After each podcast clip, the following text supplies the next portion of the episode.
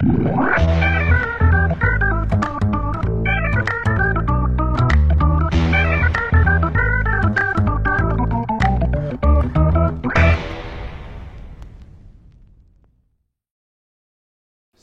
Ümit Sabi Kuş. Sevgili Mustafa Can.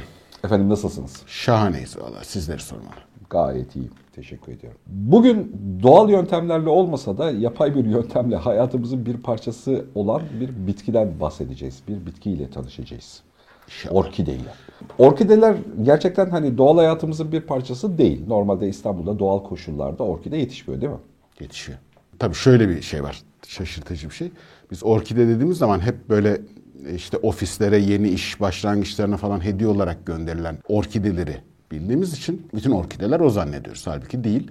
Ee, doğal alanlarda yaşayan daha az gösterişli birçok orkide türü var. Mesela kış aylarında böyle kafeye gittin. Sıcak içecek olarak en sevdiğin içeceklerden örnek var mı? Ne seversin? Beni biliyorsun öyle tavlıyor. Salep. Tabii ki. Salep, salep bir orkidedir. Çok böyle göz alıcı, şaşalı bir bitki değildir ama e, hayatımızda önemli yeri olan orkide türlerinden bir tanesidir. O yüzden e, hem işte suni seçilimle e, çeşitlenmiş hediye olarak kullanılan orkideler hem doğada yaşayan orkideler oldukça fazla. Hatta O zaman bu işin şaşırtıcı acı- derecede fazla. Evet o, o işin birazcık başına dönelim. Hangi bitkilere, hangi çiçekli ya da çiçeksiz bitkilere orkide diyoruz? Ayrıştırıcı özelliği ne?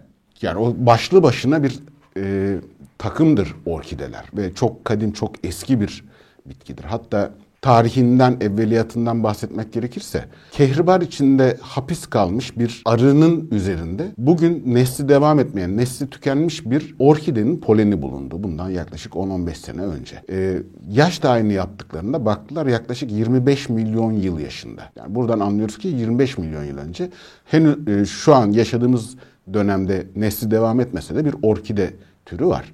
Daha eski kayıtlara gitmeye başladığımızda da geç Kretase dönemi yani e, günümüzden 75 ila 80 milyon yıl önce Kretase döneminin sonlarına doğru olan dönemden kalma fosillere bakıyoruz. Orkide var. Daha geç dönemlere bakıyoruz. Ortalama 100 milyon yıl gibi. Yani Kretase'nin artık orta zamanlarına baktığımızda orkide var. Birçok yöntemle bu yaş tayinleri yapılabiliyor. Bunlardan bir tanesi de sekans analizi. Yani orkidenin doğada yaşayan orkide türlerinden bir tanesini alıyorlar.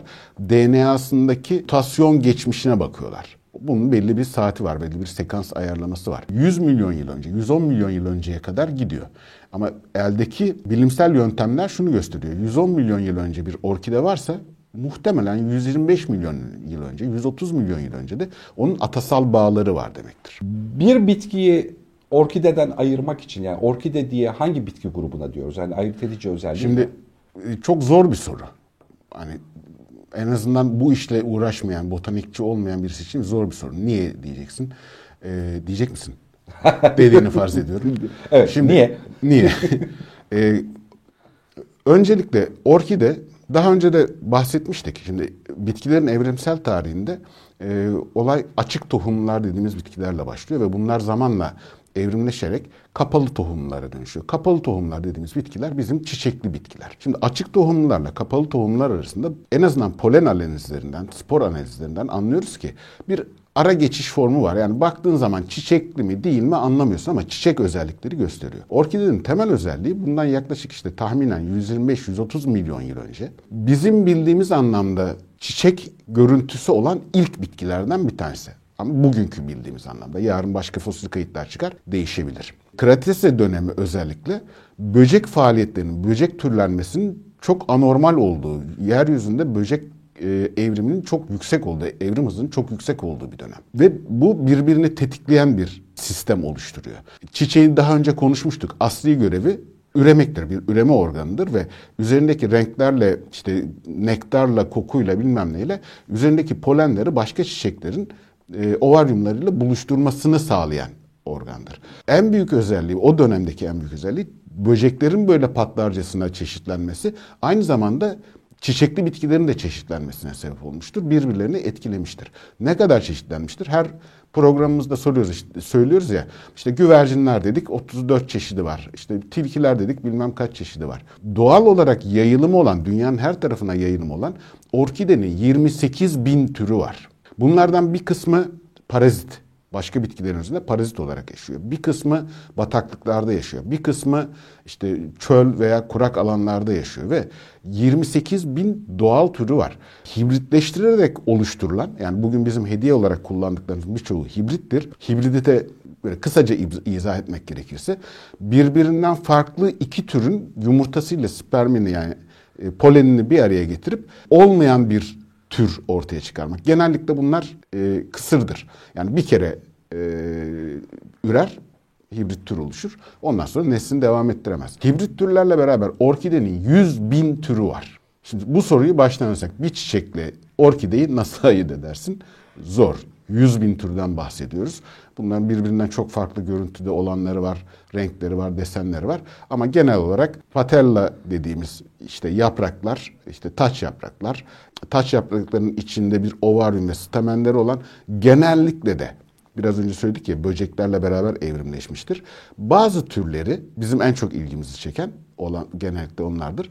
E, yaprakların yapısı, stamenin yapısı ve içindeki renklerle spesifik olarak böcekleri andırır. Geçen e, daha bir gün öncesinde falan bir arkadaşıma orkideleri çekeceğimizi söylediğimde o da aynı şeyi söylemişti. Orkideler beni korkutuyor. Baktığımda bir tür surat görüyorum ben orada. Şeyde bir bir tür yüz ya da hani evet. canlı bir şey varlıkmış gibi görüyorum diye tarif etmişti. Bundan kaynaklı o zaman. Bundan kaynaklı. Şimdi bir de dünyanın genel olarak şimdi biyolojiyi bilmek için biraz coğrafya, biraz paleontoloji, biraz jeoloji, biraz astronomi bilmek gerekiyor bunların bir kısmına vakıf olmadan sistemin genel olarak nasıl işlediğini anlamıyoruz. 125 milyon yıl önce, 130 milyon yıl önce dünya bizim bildiğimiz anlamda bir dünya değildi. Nasıl? Plaka tektoniği diye bir sistem var dünyada. Sabit zannettiğimiz kara parçaları halbuki bir sıvı mantonun üzerinde sürekli hareket eden bir yapıda. Mesela Hindistan dediğimiz toprak parçası Asya'ya senede yaklaşık 15 santimetrelik bir hızla sürüklenmekte. Bu şuna sebep olmakta. Bugün Himalayalar dağ dizisinin bu basınçla yükselmesine sebep olmak. Bütün dünyanın karasal ve deniz hayatı bu tektonik plakaların hareketiyle ölçülüyor. Orkidelerin özellikle Orta Kretase döneminin son zamanlarında kıtalar birbirine çok yakındı. Yani bugünkü bildiğimiz anlamda yedi kıtanın ayrışmaya henüz başlamadığı bir dönemde. Genel olarak buna Pangea diyoruz. Yani Afrika ile Güney Amerika'nın sınırlarını gözün önüne getir. Sanki puzzle'ın parçaları gibi birbirine uyar. Bütün kıtalar bir aradaydı. Ve Hani diyoruz ya coğrafi izolasyonla türleşme başlıyor.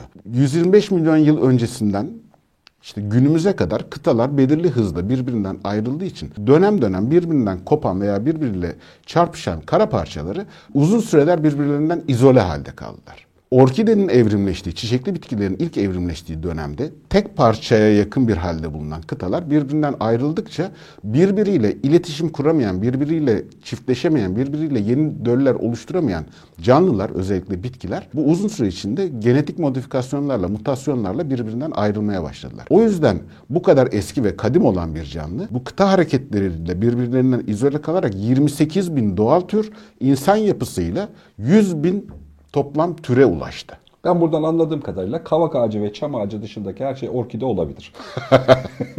Gördüğün zaman anlarsın. Bu konuşmadan sonra doğada da görsen, çiçekçide de görsen zihninde canlanmış olan orkide çiçeğinin şekli sana iyi bir navigasyon oluşturacaktır. Aa bu orkidegillerden olma ihtimali yüksek diyeceksin. Peki biz hani birçok çiçeği severiz, hoşlanırız falan. Sence bu son dönemde orkideler niye bu kadar popüler oldu? Biçtiğimiz değerle ilgili bir şey. Bir kere yetiştirilmesi çok kolay bir bitki değil. Evet yani. Bir şey. Kişi olarak. Kısa bir dönem çiçekli kalıyor. Çok yıllık otsu bir bitkidir. Her yıl çiçek açar. Düzgün bakımı yapılırsa her yıl çiçek açar. Rizomlu bitkiler denir bunlara.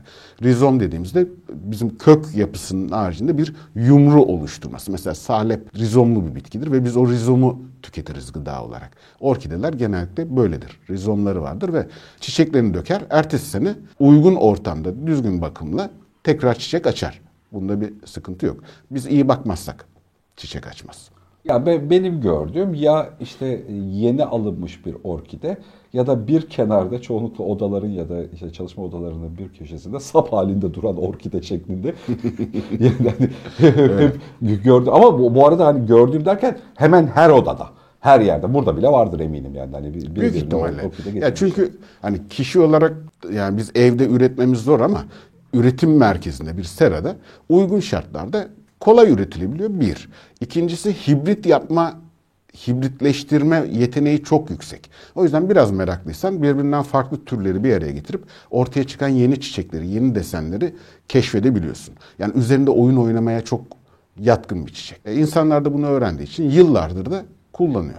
Peki bu kadar çok mesela hayatımızda olması e, yani doğal hayatın bir parçasına da dönüştürür mü bir süre sonra? Yani hani biz evde çok orkide besliyoruz diye atıyorum parklarda, bahçelerde de orkide görmeye başlar mıyız? Böyle bir doğal döngünün içerisine de girme olasılığı var mı? İklim uygun mu buna? Değil.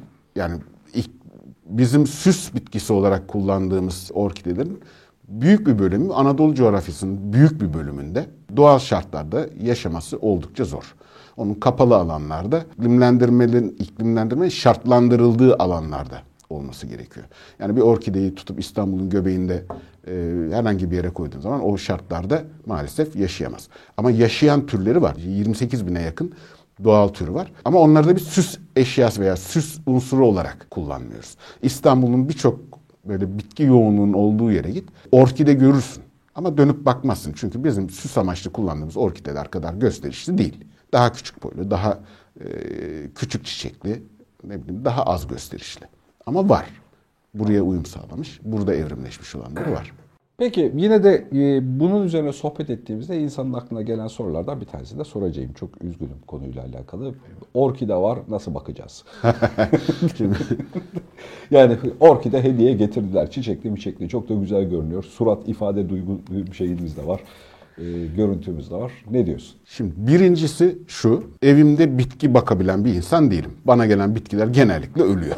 O yüzden e, beni çok ciddiye almayın. Sadece kitabi bilgileri aktarabilirim. Bir, orkidenin en büyük özelliklerinden bir tanesi kök sisteminde mantarlarla, bazı mantar türleriyle, mikroskobik mantarlarla simbiyotik yaşam kuran bir canlıdır. Köklerinde bu mantar kolonileri oluşmazsa genellikle sağlıklı bir şey hayatı olmaz. Bu bir.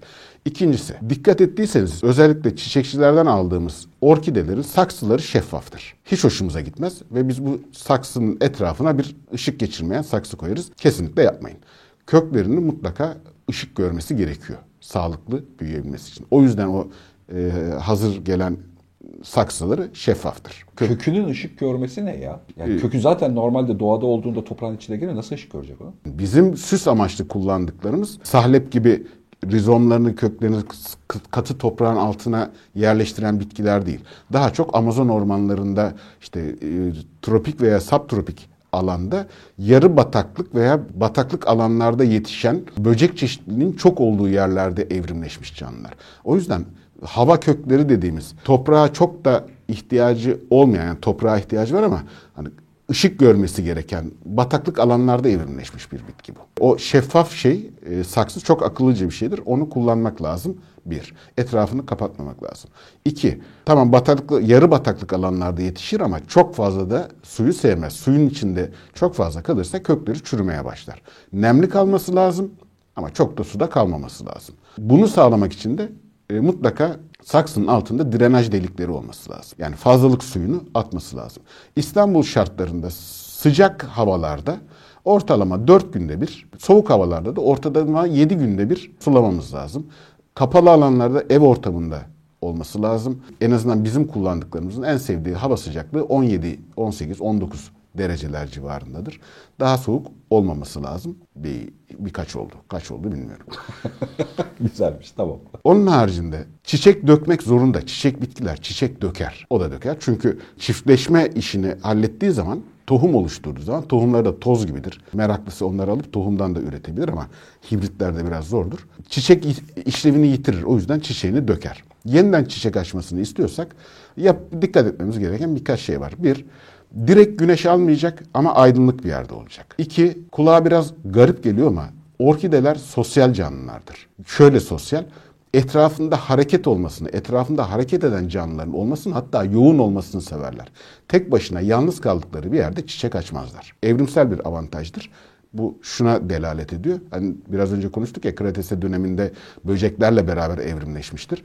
Etrafında böcek olmayan orkideler boşuna enerji harcayıp da yani etrafında hareket olmayan orkideler. Boşuna enerji harcayıp da çiçek açmazlar.